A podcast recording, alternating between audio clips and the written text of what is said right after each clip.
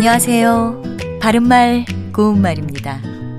사람들 가운데는 말을 잘해서 자신이 본래 가지고 있는 실력보다 더 높이 평가받는 사람이 있는가 하면 그와는 반대로 표현을 잘 못해서 자기의 실력을 제대로 보여주지 못하는 사람도 있습니다.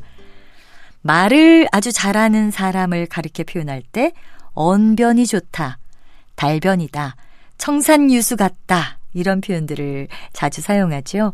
반대로 말을 유창하게 하지 못할 때는 어눌하다라는 표현을 쓰는데요. 말을 자꾸 더듬는 점이 있다는 뜻으로 구눌하다라고도 합니다.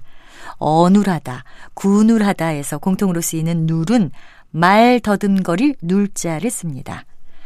언젠가 어눌한 글솜씨란 표현을 들은 적이 있습니다. 그런데 글로 표현하는 경우에는 어눌하다를 쓰지 않습니다. 물론 시적인 표현이라면 무관하겠지만 어눌하다에서 어는 말씀 어자를 써서 기본적으로 말을 유창하게 하지 못하는 것을 뜻하는 표현입니다.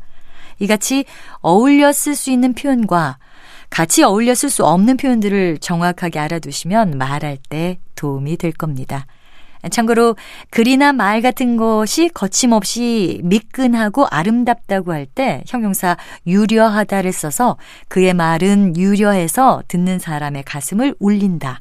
또는 그는 유리한 문체를 자랑한다. 같이 쓸 수도 있습니다. 바른말 고운말 아나운서 변희영이었습니다.